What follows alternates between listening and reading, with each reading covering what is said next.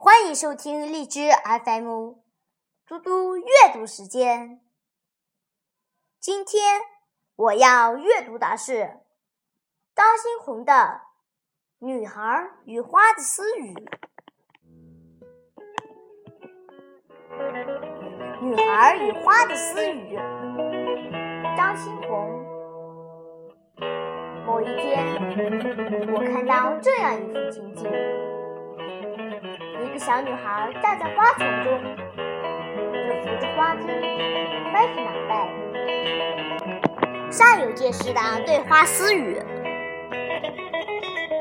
我走过去，靠近她，蹲下身去，问：“你在说些什么呀？”女孩道：“我说，花朵。”你好漂亮呀，花朵能听到你说的话吗？能的。小女孩很自信，只要靠近它，它就能听见你说的话。随后，她又机灵地说：“你对我说话时，不也是蹲下身来靠近我的吗？”孩子的天真。